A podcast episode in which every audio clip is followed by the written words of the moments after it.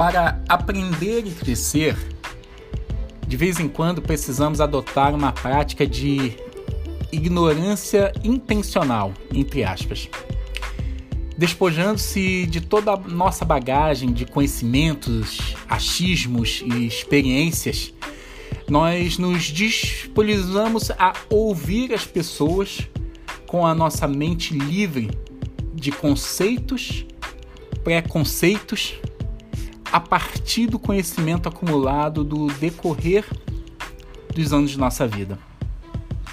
Para aprender e crescer, é preciso largar e deixar de se achar o sabidão ou o sabichão e encarar a vida como um papel em branco e deixar que seja escrita uma nova história e totalmente diferente, algo realmente novo, expondo-se a um mundo novo.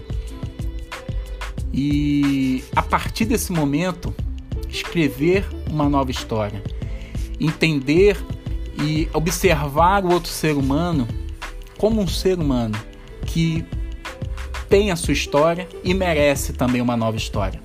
Que nós nesse tempo venhamos a refletir isso, a transformar a nossa vida como uma nova história, mas também ajudar o outro a escrever uma nova história. Porque a, a vida, a grande emoção, na verdade, da vida é são as novas experiências, as novidades, as surpresas de Deus. E eu creio que há um tempo novo para as nossas vidas e há um tempo onde Deus deseja nos surpreender com algo novo. A gente precisa entender que o Deus que a gente serve é o Deus Todo-Poderoso e, acima de tudo, é o nosso Pai. E quando nós nos abrimos para essas novas ideias e novas experiências, a nossa mente se expande e nos leva e nos eleva a um nível mais alto de conhecimento, sabedoria, ativando o nosso verdadeiro potencial.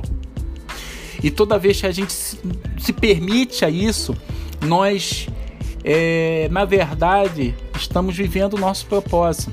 Porque o nosso propósito nada mais é do que a nossa identidade se manifesta ao universo. Pense nisso. Deus é o nosso Pai e Ele é todo poderoso e deseja surpreender a gente e fazer algo para a nossa vida e reescrever a nossa história.